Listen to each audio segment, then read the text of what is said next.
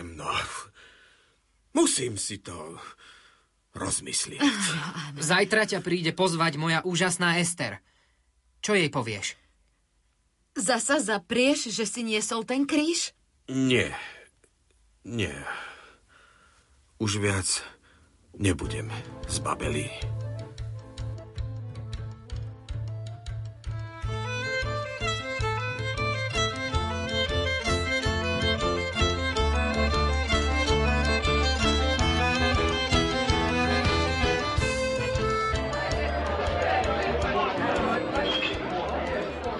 Bratia a sestry, vítam medzi nami vzácného hostia, Šimona z Cyrény. To je ten jeden z mála statočných, ktorý spolu s Veronikou prejavil súcit a ponúkol pomoc nášmu pánovi, Ježišovi Kristovi, na jeho krížovej ceste. Keďže je nám vzácne akékoľvek živé svedectvo o synovi človeka, prosíme ťa, brat Šimon, Povedz nám o každej maličkosti, o každom slove, ktoré si počul od nášho spasiteľa a Mesiáša. Od tej chvíle už prešlo veľa rokov, ale všetko to mám pred sebou ako namaľované na obraze. Náhodou alebo Božím riadením som sa zatúlal v ten prípravný deň pred Veľkou nocou na starý jeruzalemský trh, keď tadiaľ e, z litostratu e, viedli odsúdeného Ježiša z Galilei. Bol to strašný pohľad. Nepopísateľný pocit. Na smrť utýraný človek sa vliekol ulicou, privalený ťažkým krížom. Surový, Bezcitní vojaci ho pichali kopijami a šľahali bičmi. A ľudia naokolo iba tu pohľadeli. Ako by to bolo divadlo v amfiteátri. Srdce mi nedalo nečinne hľadieť na toto utrpenie. A tak, keď prechádzal popri mne, Rozhodol som sa. Vykročil som z davu, pristúpil k odsúdenému a povedal Pane, daj mi svoj kríž, nech aspoň trochu uľahčím tvoje utrpenie. Aký úžasný a milosrdný skutok. A čo bolo ďalej? Vzal som na plece jeho kríž bol poriadne ťažký. A ako sme tak šli hore, ku Golgote, pozorne som sledoval črty jeho tváre. Boli na nej stopy veľkého utrpenia. Ale jeho duch bol pokojný.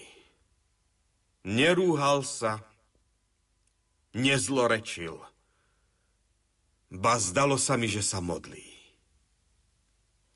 Keď sme prišli na Golgotu, dôverne mi položil ruku na plece a povedal Ďakujem ti, Šimon. Nikdy ti tú službu nezabudnem.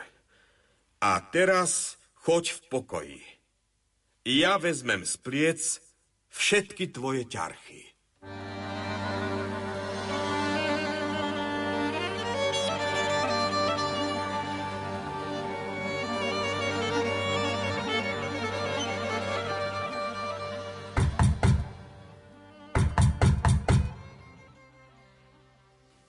Šimon, Šimon, sú tu nejakí ľudia. Ty si Šimon zvaný Cyrenajský? Áno, ja. V mene najjasnejšieho cisára ťa zatýkam. Odpusť, stotník, ale čo som zlé urobil? Tu je príkaz prétora. A, a, a, som rímsky občan. Lojálny k cisárovi štátu. Riadne si platím dane. Ale si sa spolčil s tou kresťanskou sektou? ktorú pod trestom smrti zakázal edikt znešeného cisára Nera. Nie som kresťan, iba žid. Nadarmo sa vyhováraš.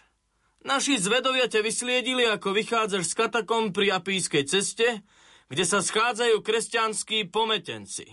Sú na to svetkovia. A čo so mnou chcete urobiť? Horribile dictu. Človeče, ty ničomu nerozumieš? Príkaz prétora je jasný. Neúposluchnutie cisárskeho ediktu je crimen majestatis. Velezrada. Takže tvoj majetok odteraz patrí cisárovi a ty katovi.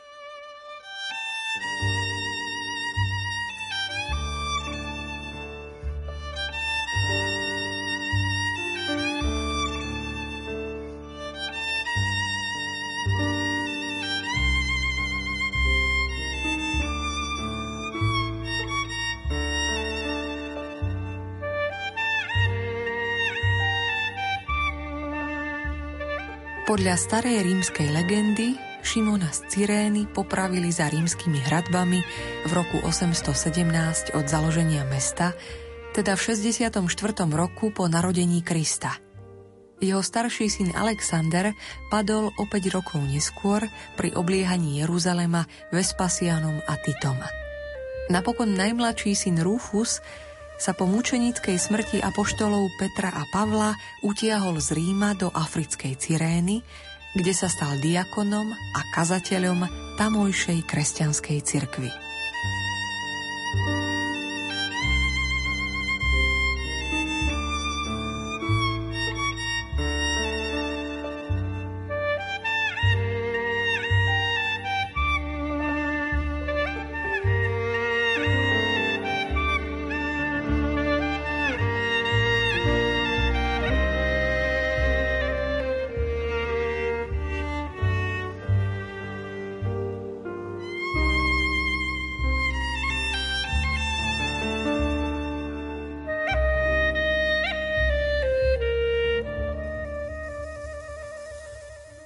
Táto relácia bola vyrobená v roku 2017.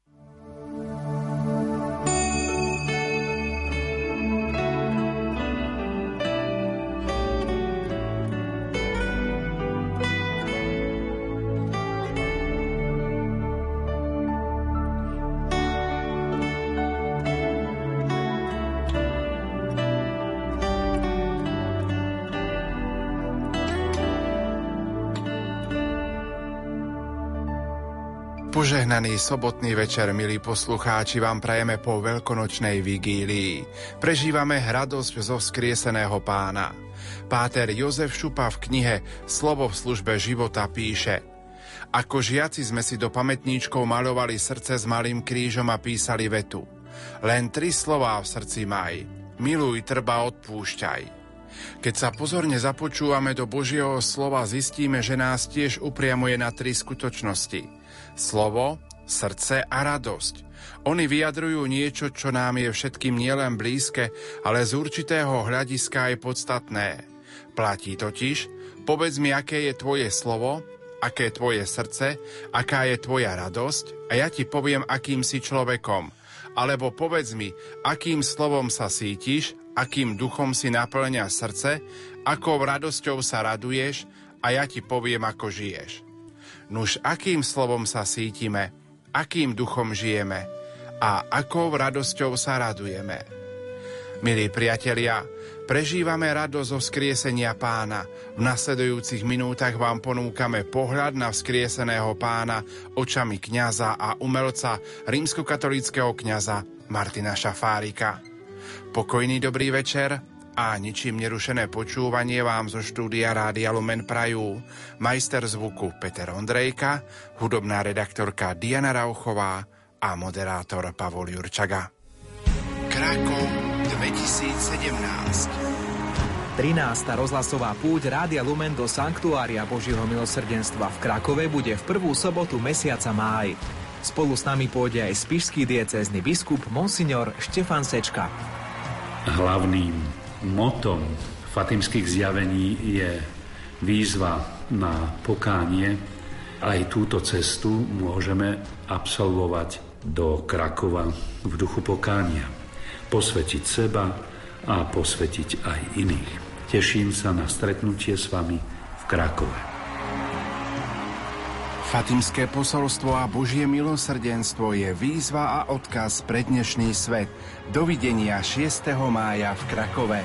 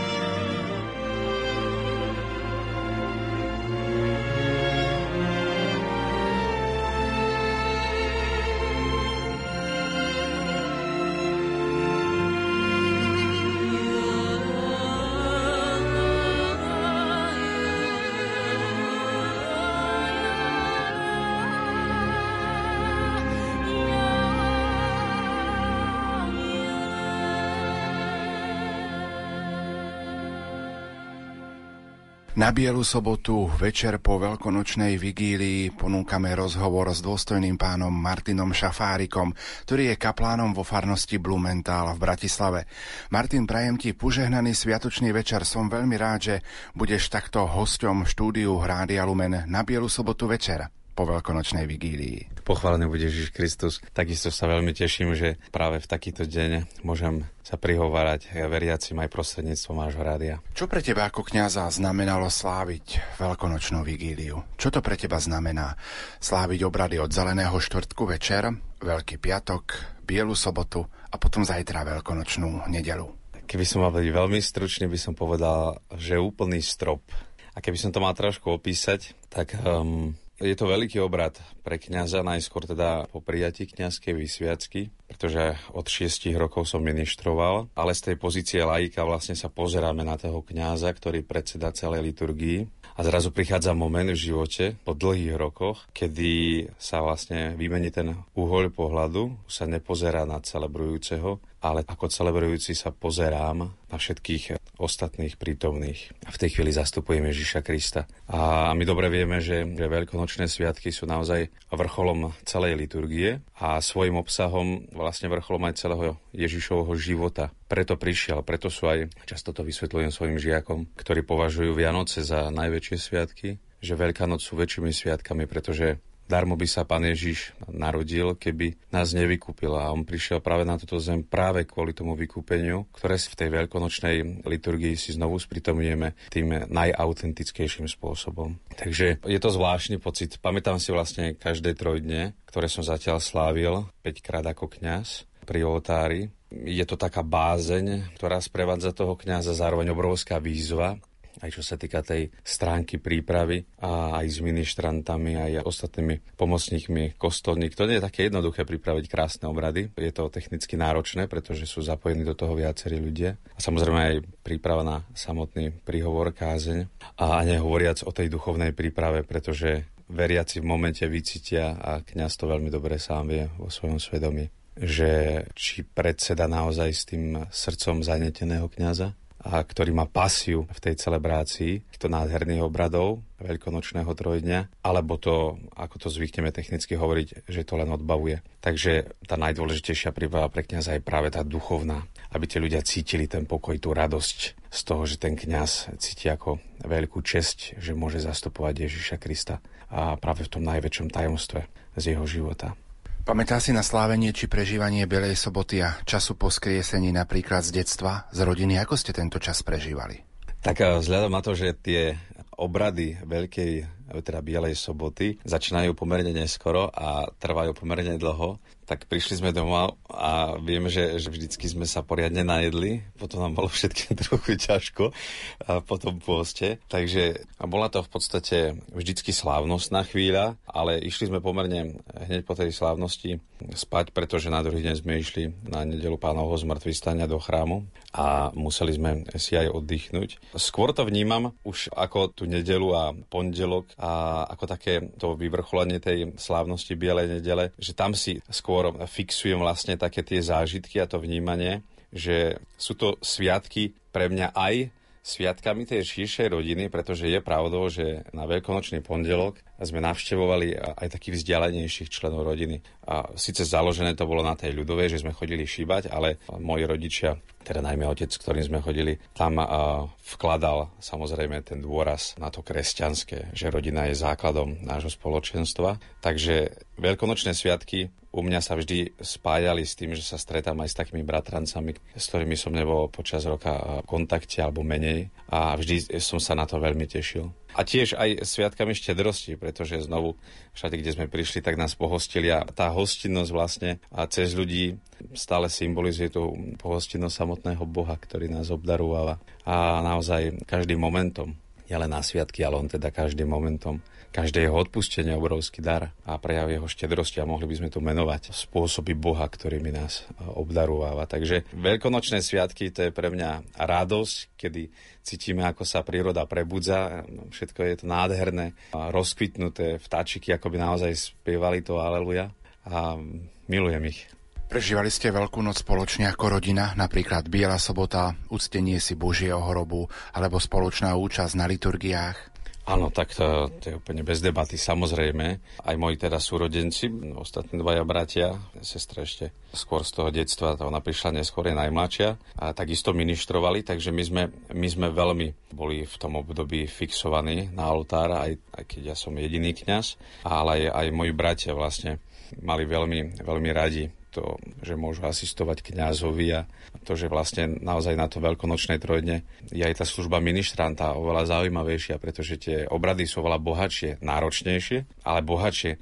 Takže aj počas roka, keď sa niekomu neušlo, tak počas týchto sviatkov Pamätám si, tí kňazi, začínali sme u Františkanov v starom meste v Bratislave a potom som bol vychovávaný Salesianmi v Petržalke tak sa snažili to vždy e, rozložiť tak proporčne, aby každý ten jeden ministrant pri tých obradoch mohol aspoň malinkú liturgickú službu vykonávať. A, a viem, že, že čím bol samozrejme menší, tak tým bola tá služba taká nepatrenejšia, aby ju nepokázil, aby to dokázal a vlastne dobre zvládnuť. Takže znovu sa tam prejavovala aj na, počas týchto sviatkov dobrota Pána Boha aj cez týchto kňazov.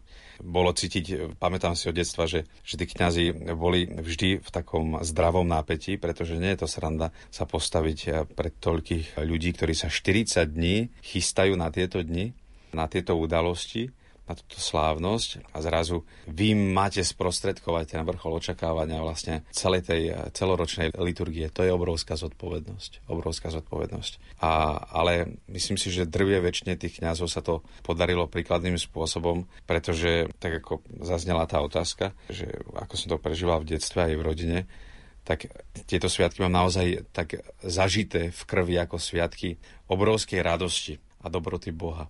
A to by som nemal, keby som nemal takú skúsenosť. Takže a zároveň toto využívam, túto možnosť, aby som aj poďakoval všetkým kňazom, ktorí sa podpísali, nielen teda pod moje kňazstvo, ale aj v tom všeobecnom meradle, po to, že mám taký vzťah k liturgii Veľkého týždňa, aký mám. A ja som to už viac razy hovoril, keď sa ma pýtali na moje kňazské povolanie, že tie najintimnejšie momenty, ktoré sa tým definitívnym spôsobom akoby postarali o to moje definitívne áno, ktoré som vyslovil Pánu Bohu, tak boli práve vtedy, keď som bol strážcom Božieho hrobu. Od malička ako ministrant po dvojiciach sme strážili po hodine. Bol krásne rozpis vyvesený v zákristii. Aj to som si uvedomil už ako kňaz retrospektívne, keď som si vybával niektoré zážitky z detstva a z týchto ministrantských momentov, ako je veľmi dôležité, kedy kňaz kladie dôraz na formu, akou chystá svojich ministrantov a všetkých ostatných. Že to vypísanie tých mien na počítači, v peknej tabulke a zaznamenávanie vlastne fixuje tým chalanom, ministrantom v podvedomí vlastne tú dôležitosť toho, čo sa deje. Cesto som si uvedomoval, to, s akou dôslednosťou pristupovali tí kňazi aj k týmto formálnym záležitostiam, aké sú významné pre nás tieto sviatky. Takže tu netreba podceniť žiadny detail, pretože až neskôr pochopíme, že vlastne na týchto detailoch to stojí. Čo možno pre nás veriacich samotná Veľká noc znamená? Samotná Veľká noc, čo pre nás znamená obrovské víťazstvo. Obrovské víťazstvo, na základe ktorého vlastne my máme my máme nádej na väčší život. Vieme už úplne zo základnej našej kresťanskej náuky, že teda Veľká noc je prechod z tmy, ako to hovorí svätý otec Benedikt XVI, z tmy do svetla. Je to sobota ticha. Sme pri pánovom hrobe, ktorý je zahladený naozaj takým tajomstvom.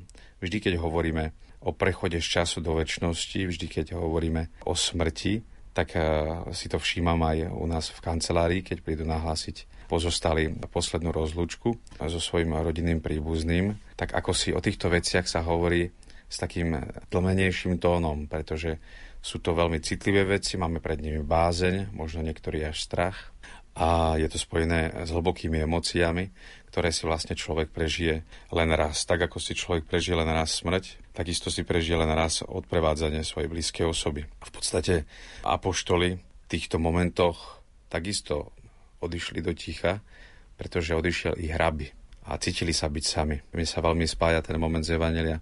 Pane, a ku komu by sme šli? Veď ty má slova väčšného života.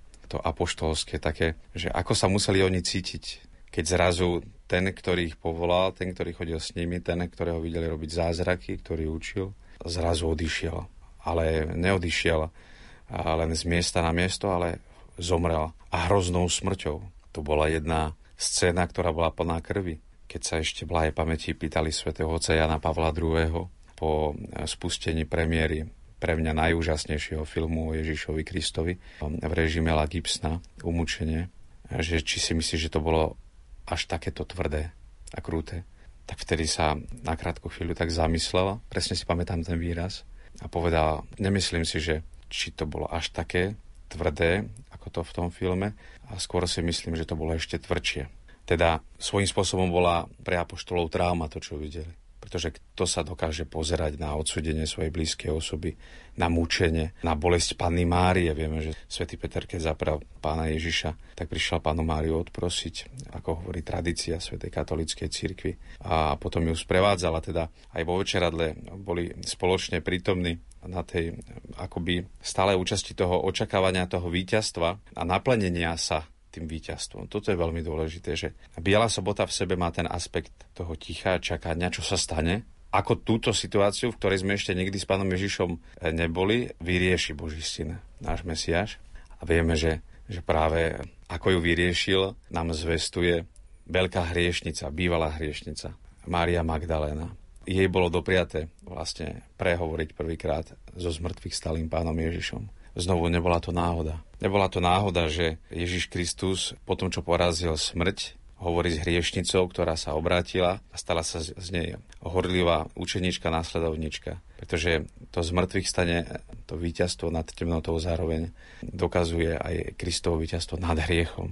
A preto sa stretá s Máriou Magdalenou a preto ona sa stáva tým poslom, ktorá vlastne prišla všetkým ostatným povedať Ježiš Kristus vstala z hrobu.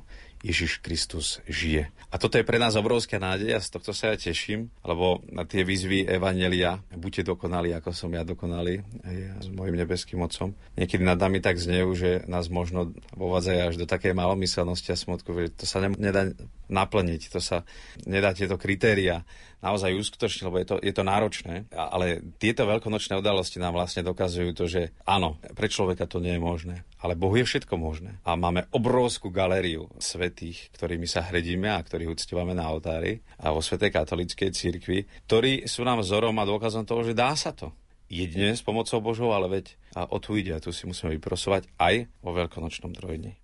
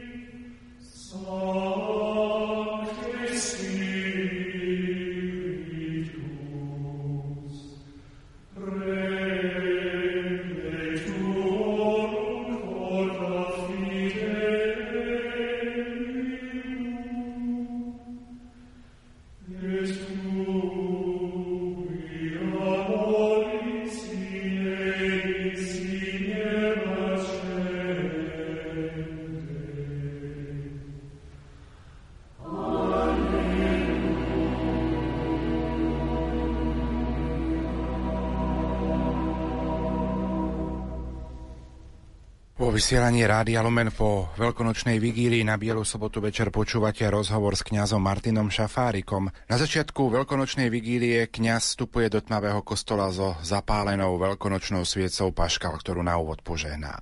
Vnímame tu dva kontrasty. Svetlo a tmavý kostol. Veľkú úlohu teda zohráva symbol svetla. Čo pre teba?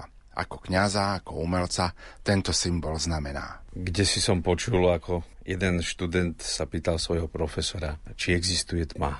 Ten profesor mu odpovedal, samozrejme, a, ale nie tma ako taká, ale skôr neprítomnosť svetla.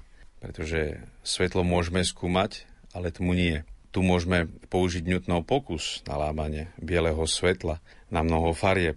No tmu nemôžeme odmerať ničím. Jediným lúčom svetla túto tmu môžeme zlomiť a odmerať silu, ako svetlo vydáva. Preto tma je iba slovo, ktoré vymyslel človek, keď chcel opísať, čo sa deje, keď nie je svetlo. Vlastne po týchto otázkach, medzi ktorými bola formulovaná aj otázka, či existuje tma. Autor tohto historického opisu dodáva, že meno tohto študenta, ktorý sa pýtal svojho profesora aj na skutočnosť fenomentmi, bolo meno jedného z najslavnejších fyzikov sveta, Albert Einstein. Um, áno, pre nás kresťanov vlastne tma je nedostatkom svetla, pretože všetko, čo existuje, existuje z Božej stvoriteľskej ruky. Všetko a moji študenti, ktorí e, mi kladú e, fantastické otázky, alebo teda aj deti, žiaci na základnej škole, ktorých teraz nemám, tento rok neučím, ale ktorých som mal napríklad e, v predchádzajúcej farnosti v podunajských biskupiciach. Oni sa dokázali spýtať na také veci, ktoré mňa v živote ani nenapadli, tak to je tiež veľmi dôležité, aby, aby kňaz aspoň v nejakých periodách učil, a pretože sa stretáva, je konfrontovaný s otázkami, ktoré ho posunú ďalej. My si väčšinou odpovedáme na to, čo nás trápi, ale kňaz musí vedieť odpovedať na to, čo trápi aj ostatných, čo mu nerozumejú. A práve v tej otázke často pochopí, že ešte koľkým veciam sám nerozumie. Takže milo spomínam a s veľkou radosťou a znovu vďačnosťou na tieto momenty, kedy som bol konfrontovaný s detskými otázkami, ktoré sú väčšinou veľmi jednoduché, transparentné a tak zasadené, že častokrát ma dostali do rozpakov. A oni sa ma teda spýtali, že dobre, keď všetko Boh stvoril, tak potom stvoril aj zlo. To znamená, potom stvoril aj tmu, ktorá sa naozaj spája s tým zlodejom, ktorý kradne, hej, málo ktorý zlodej kradne za bieleho dňa, tak vieme, že už máme takých drzákov, alebo možno povedané profikov, ktorým sa neštetí už aj za bieleho dňa kradnúť, ale väčšinou tie najväčšie lúpeže boli realizované v noci. Prečo? Pretože je tma, kde je tma, tak eh, tam je oveľa ťažšie spozorovať vlastne niekoho, kto nepatrí do nejakého areálu, kto má nejaké zákulisné úmysly a vlastne aj tmu, preto je má teologický, aj teologický pojem, možno prevzaný z oblasti fyziky, možno z bežného života, z tých javov, ktoré vidíme okolo seba, že je deň a noc a má svetlo. A pretože v tej pomyselnej tme diabol pôsobí oveľa jednoduchšie na človeka. Nie nadarmo Ježiš Kristus povedal o sebe, že ja som svetlo sveta. A ten moment, kedy som prvý raz ako novokňaz v Skalici pred vyše 5 rokmi prichádzal do toho tmavého kostola, ktorý bol zahalený v tme. Vlastne s týmto jediným svetlom, svetlom veľkonočnej sviece, ktorú sme zapalili od posveteného ohňa vonku na dvore pred chrámom, tak som prišiel a zaintonoval som to typické, krásne, veľkonočné Kristus svetlo sveta. Teraz to doznelo, tá výzva a celý ten liturgický ľud zhromaždený odpovedal Bohu vďaka. To je nádherný symbol aj teraz to prežívam, lebo už e, naozaj zase takou živou aktuálnosťou. Ľud odpovedá Bohu vďaka. Nebeské mocovi vďaka za to, že si poslal svojho syna, za to, že si mu dovolil nás zachrániť pred väčšnou tmou. A Ježiš Kristus prichádza v podobe, teda v tej forme toho kňaza, tak to trikrát, trikrát zaintonuje a vždy vyšším hlasom, aby sa aj cez, tú, cez ten hudobný prvok navodila tá atmosféra toho vyvrcholenia, toho nápetia, že už je to tu a potom sa rozsvieti chrám. Krásne. Od Ježišovho svetla môžu byť zapalené všetky ostatné. A preto aj ostatní ľudia majú zhromaždení v chráme, majú svoje sviece a tie sa odpalujú od tejto sviece. To znamená, každé to jedno svetlo, ktoré vlastní ten človek, tak vlastní len vďaka Ježišovi. Preto je tá svieca ten paškal najväčší, aj preto, že musí horeť celý rok, počas udelovania sviatosti, najmä pri sviatosti krstu. A že centrálnym svetlom v našom živote je Ježiš Kristus. To je vrchol. A zároveň aj znovu v tom sa vyjadruje tá podstata, že, že všetko, všetko pochádza z Božej stvoriteľovej ruky. Asi tak by som to dokázal opísať čo pre mňa znamená ten prechod s tmy do svetla. Prechod zo smutku a, a z nevedomosti a do pravdy a opodstatnenej radosti, ktorej pôvodcom je náš Mesiáš Ježiš Kristus. Okrem toho, že si kňaz, môžeme povedať, že si aj umelec a maliar. Katalogizoval si aj diela majstra Záborského. Ako sa on pozeral na zmrtvých stanie či na väčnosť? Bola to, dovolím si povedať, jedna z jeho najobľúbenejších tém pár rokov pred tým, ako si ho pán povolal do väčšnosti, mal aj výstavu s názvom Maliar svetla a mnohí konzistorici aj mnoha odborná, ale aj laická verejnosť ho vlastne titulovala práve týmto, že to bolo maliar svetla, maliar ticha, pokoja a svetla. A keď vlastne to bol aj môj cieľ, keď e, si listujete tú monografiu, ktorá zachytáva vlastne tvorbu niekoľkých desaťročí jeho bohatého a dlhého života a požehnaného života, tak je krásne vidno, ako začína pri takých temnejších farbách, typických aj pre jeho profesorov. Majster Mudroch maloval naozaj v takom šerosvite, ale vlastne väčšina tá plocha jeho malby je v tých temnejších až, až temných tónoch, temných tmavých farbách a kde si je tu len naznačené nejaké svetelko. A toto bolo veľmi cítiť v tých 30 40 rokoch tvorby majstra Záborského, ešte môžeme povedať, že študentských alebo hľadania sa toho výtvarného prejavu. A čím ďalej listujete tú monografiu, tak tým viacej pribúda toho svetla. A celá tá jeho tvorba je pre mňa vlastne dôkazom toho, že, že majster každým rokom a ktorým bol bližšie k smrti zároveň, lebo vlastne každou sekundou, minútou, hodinou, dňom sme bližšie k smrti, ale zároveň sme bližšie k tomu väčšnému svetlu, k tomu stretnutiu sa s našim pánom, stvoriteľom a teda k tomu väčšnému životu. To znamená, že umierame preto, aby sme mohli žiť. A toto zachytáva, toto dokumentuje tvorba Ladislava Záborského. Môže niekto povedať, že existujú technicky lepší maliari, alebo sú modernejší a tak ďalej.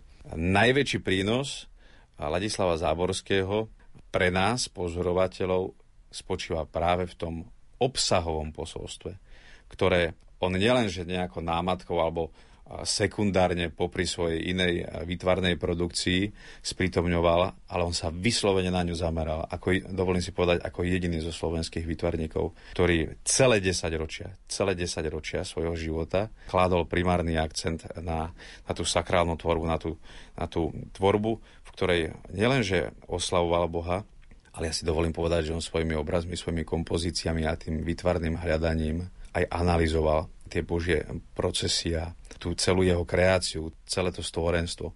Toto je cítiť v tvorbe majstra Záborského. A ako som to aj v tom úvodníku, v tej monografii napísal, že si ho vážim samozrejme aj ako vytvarníka, ale ešte viac ako svetka viery, ktorý v našom storočí alebo v storočí, v ktorom aj ja žijem, ktorého som aj ja súčasťou, mi je obrovským vzorom v tom, čo by pre nás mal znamenať Ježiš Kristus. To znamená, že všetko, on to dokázal vtedy, keď eh, sa dostal v rámci politického režimu, ktorý tu bol na Slovensku, do situácie buď Ježiš Kristus, alebo tvoja fyzická sloboda. A buď tvoja rodina, alebo Ježiš Kristus. To sú tie najtvrdšie a najbolesnejšie ultimáta, ktoré človek môže dostať. A on vždy povedal Ježiš Kristus. V úvodzovkách stačilo len podpísať papier že súhlasí s tým, že je obvinený z vlasti zrady a hlúposti, ktoré si vymýšľali komunisti len preto, aby, aby mohli manipulovať. A on to nepodpísal, pretože pre neho to nebol len papier. Pre neho to bol celoživotný postoj, ktorý je pre neho rozhodujúci a, a na prvom mieste. To je pre mňa úžasné. A pre mňa ako veriaceho a o to viac pre mňa ako kňaza. Ja som vlastne mal tú ambíciu mu vydať monografiu poprvé, aby som mu splnil jeho taký sen, pozemský sen, pretože on sníval v iných sférach o božích veciach, ale je to taká satisfakcia tomu vytvarníkovi, ktorý naozaj 10 ročia robí, že zakatalogizovať svoje dielo a aj pre tie ostatné generácie, pretože tie diela sa roztratia, môžeme povedať, po celom svete. A potom je veľmi ťažké ich nafotografovať, dať ich do nejakej tej chronológie toho vývoja. A toto sa ešte v období, kedy som s tým začal, dalo. Už to bude každým rokom horšie a horšie, náročnejšie. A potom aj to dielo má úplne inú hodnotu, keď je takýmto spôsobom zdokumentované aj pre tie ostatné generácie. A myslím si, že tá jeho obeta bola veľmi veľká a by som povedal ešte, že bola priveľká na to, aby nebola zdokumentovaná. Takže majster Záborský žil Veľkú noc nielen na sviatky liturgické, kedy raz za rok ich žijeme v chráme, ale on ju žil naozaj každodenne. Prežil si Veľký piatok odsudenie, presne takisto ako Ježiš Kristus bol odsudený, bol neprávom odsudený, len preto, že maloval na väčšiu česť a slavu Božiu a bol v tej pozícii ako Ježiš Kristus veľmi podobný v tom, že a Ježiš Kristus v podstate mohol na odvolať, že nie je Boží syn, mohol o sebe začať prehlasovať, aby si zachránil svoj pozemský život, že nie je Mesiáš, že nedokáže postaviť na tretí deň chrám a tak ďalej. Ale on to neurobil. A v dialogu s Pilátom mal na tú možnosť. Ale on to neurobil, pretože si uvedomoval, že on tu nie je pre seba, kvôli sebe a zo seba, ale že tu je preto, aby naplnil volu nebeského Otca a vola nebeského Otca bola jasná. Choď a zachraň mojich pre ktorých som ťa poslal. A majster Záborský toto mal v sebe nielen premeditované, pochopené, on to naozaj žil, pretože on, on bol tak preniknutý tou teologickou istotou, že to, čo aj žila napríklad blahoslavná sestra Zdenka Šelingová, zamrak mi je moje milované slnko. Že teraz je to síce burka, je zaťahnuté, nevidíme, nechápeme možno zmysel, nechápeme, necítime Božiu dobrotu, ako je to možné, že ten milovaný Boh, pre ktorého ja by som urobil všetko, a ma nevyslobodí z tejto situácie, v ktorej strácam rodinu, v ktorej strácam svetlo z bežného sveta, zrazu som uvrhnutý do celých, kde je tma, potkany, zima, chlad, nič bezútešno. Veď si všemohúci, Pane, prečo si to dopustil? pretože zamrakne moje milované svetlo cez utrpenie Ježiš Kristus. Sám nie len, že odporúča utrpenie, ale on sám tým najväčším utrpením prechádza cez utrpenie vyslobodzuje každého jednoho človeka a z hriechu, z temnoty a privádza ho na svetlo. A, a zakončil by som teda slovami samotného majstra, ktoré formuloval práve v tomto pobyte v temnote, v ktorom mu žiarilo neustále svetlo, keď zostavil nádhernú báseň, ktorej dal názov Skriesenia Lazára, ktorá znovu sprítomňuje to, ako on vnímal Veľkú noc. Hoc miluješ ma veľmi, obklopil si ma nepriateľmi. Odviezli ma do tohto hrobu, privalili kameň zlobu. Teraz som tu pochovaný v bielom hrobe za mrežami, od života odrezaný. No nie na smrť je hrob tento, Starý človek tu nás hynie, no ten nový ožije. Toto verím, toto prosím, toto stále v srdci nosím. Pukne moja kukla stará a vyletí motýľ z jara. Nový život nastať musí plný lásky, pravej krásy. Pukne moja kukla stará a vyletí motýľ z jara. Majster Záborský v tejto básni nádherne definoval, čo pre neho znamená Veľká noc. Prechod z niečoho starého do niečoho nového, z niečoho pozemského, časného do niečoho nádherného, väčšného, do toho Božieho. Aleluja. Aleluja.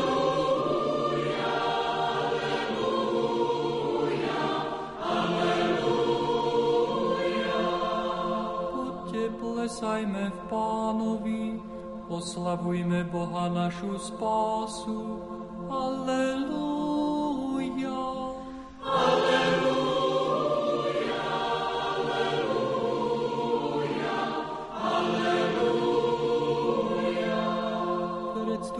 S chválospevmi pred Jeho tvár a oslavujme Ho žalmami.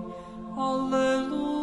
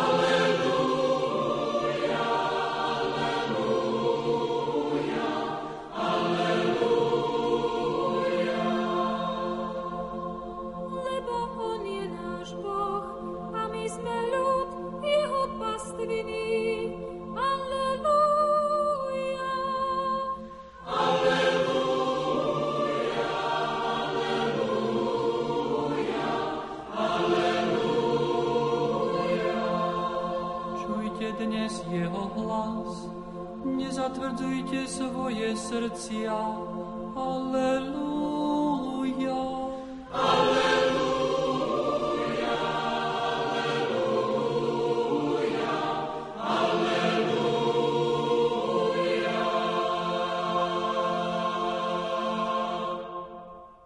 Martin mal aj obrazy, ktoré súviseli so zmrtvých staním či väčšnosťou? Pravda, že v podstate v každom desaťročí svojej tvorby môžeme nachádzať túto tematiku. Sám som ich držal niekoľko desiatok, ktoré teda boli výsledkom jeho meditácie a modlitby a o tejto etape Ježišovho života, víťazstva. A myslím si, že tak ako často kladú otázku umelcom, spevákom, ktorá vaša pieseň je najobľúbenejšia, maliarovi, ktorý váš obraz je najobľúbenejší alebo téma. Nedovolil by som si povedať, že to bola najobľúbenejšia téma len to z mŕtvych stane bez toho kríža alebo len ten kríž bez toho z mŕtvych stania, pretože bez jedného by nebolo druhé. A majster naozaj tak proporčne si myslím, že v tej svojej e, tvorbe dáva priestor aj tej Golgote, tej krvavej, červenej farbe, ale aj tej bielo-žltej alebo bielo-modrej, ktorú používal práve pre zhmotnenie a zachytenie toho momentu z mŕtvych stania. A takisto asi väčšina, väčšina tých jeho obrazov s tematikou z mŕtvych stania sa spája aj s tou figurou Márie Magdalény, ktorá prichádza vlastne k pánovmu hrobu. Čo je znovu dôsledok toho, že aj majster Záborský v prvom rade vnímal ten význam toho Kristovho zmrtvých stania ako porazenie hriechu, pretože to je pre nás alfa omega tak ako to značí kňaz do veľkonočnej sviece. Kristus je alfa a omega, počiatok a koniec všetkých vecí a tým klincom vrýva tieto písmená, grecké abecedy, prvé a posledné písmeno, tak uh, toto svojimi obrazmi sa snažil, myslím si, že vriť aj do našich srdc a mysli majster Záborovský a myslím, že sa mu to podarilo v plnej miere, pretože asi ani pomaličky nie kresťanskej rodiny, do ktorej by som uh, prišiel a ktorú navštívim, či už pretože sú to moji známi, alebo pretože ma zavolajú, aby som im ako kňaz požehnal ich príbytok, aby som tam nenašiel nejakú reprodukciu jeho obrazu alebo kalendára, alebo aspoň nejakú pohľadnicu. Naozaj takmer v každej domácnosti som si všimol v nejakej podobe obraz majstra Záborského, takže to, že sa tým ľudia obklopujú v takej miere, je aj e, dôsledok niečo, že ich to oslovuje, že to umenie jeho e, je stále živé a je preto stále živé, že prítomne stále živého Ježiša Krista. Nepohneme sa inde a v podstate sa nechceme pohnúť inde. Všetko, čo nesie signom Ježiša Krista, tak nás stále oslovuje, pretože on je väčší.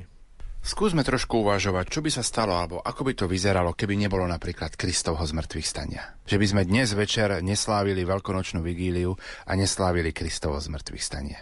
Tak by sme rovno mohli začať rozprávať o tej tme.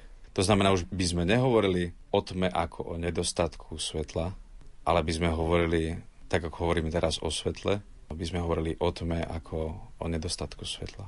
To znamená, že tma by bola tá, ktorá by prevládala. Ani si to nechcem predstaviť, ani si to v podstate neviem predstaviť, pretože odkedy som začal uvažovať, tak vlastne to uvažovanie bolo stále sprevádzané tou výchovou, za ktorú ďakujeme svojim rodičom a Pánu Bohu, že mi takých rodičov dal a výchovou svetla. A aj moji rodičia vždy kladli akcent na to, že trestám ťa, pretože ťa milujem. Nie preto, že by som ťa v tej chvíli nemal rada, aj keď niečo rozbiež, alebo urobíš zle, alebo neposluchneš. Trestám ťa preto, že ťa milujem. Niekedy sa používa aj v tom výchovnom táto má, že pozri sa tam v tej tme, pôjdeš do tej tmy, pôjdeš von na tú chodbu, keď nebudeš poslúchať, a, pretože už naozaj niekedy tí rodičia už nevedia, že akým spôsobom a zabezpečiť si tú autoritu pred tým dieťaťom a posunúť ho niekde z tej jeho neposlušnosti. Teda tma sa naozaj používa na to, v čom nechceme žiť. Už to dieťa nechce byť v tme.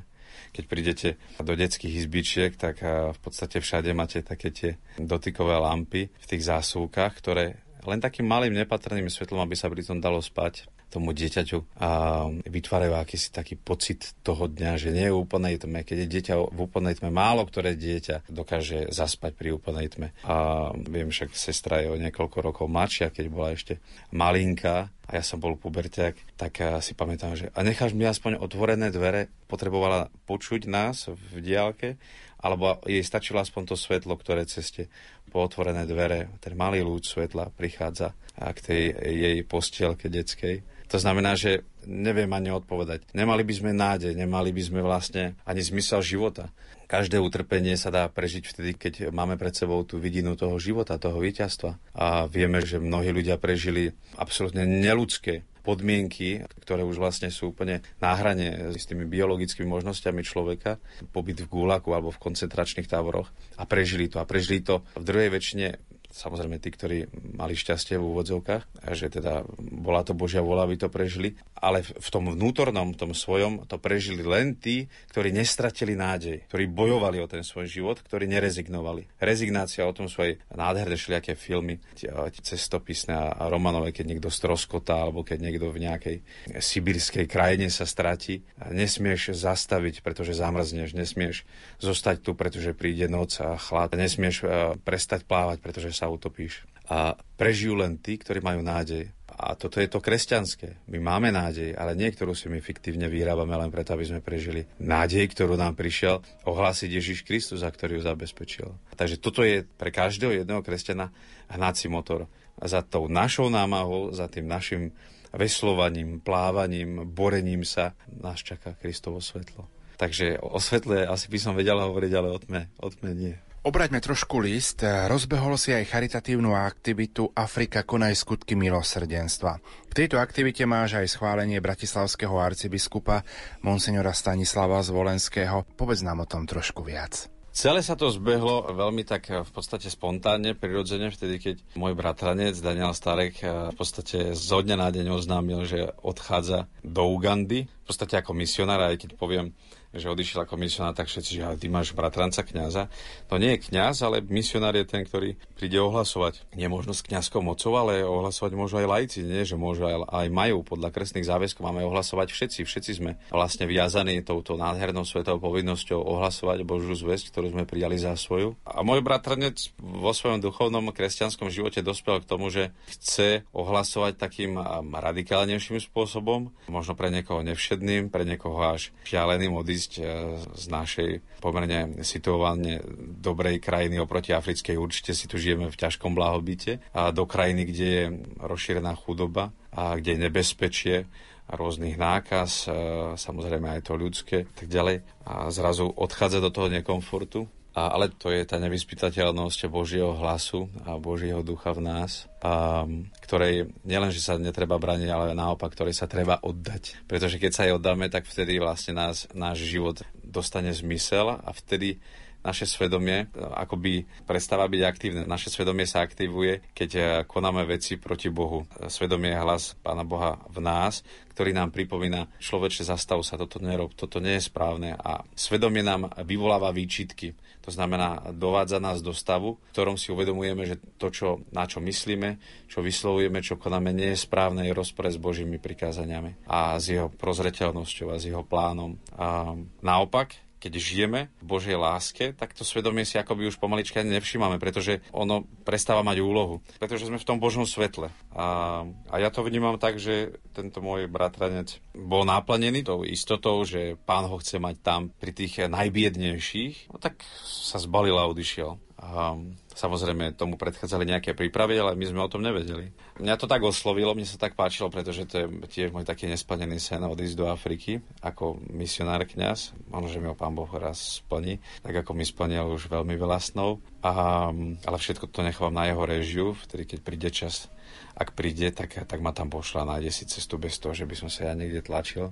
Pretože naozaj to má v ďalšej básni tak majster Záborský, kde hovorí o Bohu ako o svojom režisérovi života naozaj tú režiu treba nechať na Pána Boha, pretože my keď chceme režirovať, väčšinou to prestáva mať nejaký zmysel a náväznosť a takúto vnútornú logiku, ale keď to necháme v tom Božom pláne, tak potom sa ten náš život stáva takým nádherným výpravným veľkofilmom, plný krásnych dejstiev a obrazov. Takže mňa to veľmi oslovilo, že tento môj bratranec odišiel a začali sme vlastne cez internet komunikovať, on už teda priamo z Ugandy a mi posielal správy, písali sme si a, a potom vlastne za veľmi krátky čas e, tam vnímal ten najväčší problém nedostatok finančných prostriedkov. Že jedna vec je chcieť konať dobro a druhá vec je e, vedieť ho aj uskutočniť alebo mať možnosť ho aj uskutočniť. A vlastne k tomuto dobru, čo sa týka Afriky, veľmi sú potrebné finančné prostriedky, pretože môžete rozprávať o teologickom svetle a o Božej láske a hladnému malinkému Černoškovi, ktorému škrká v bruchu, ktorý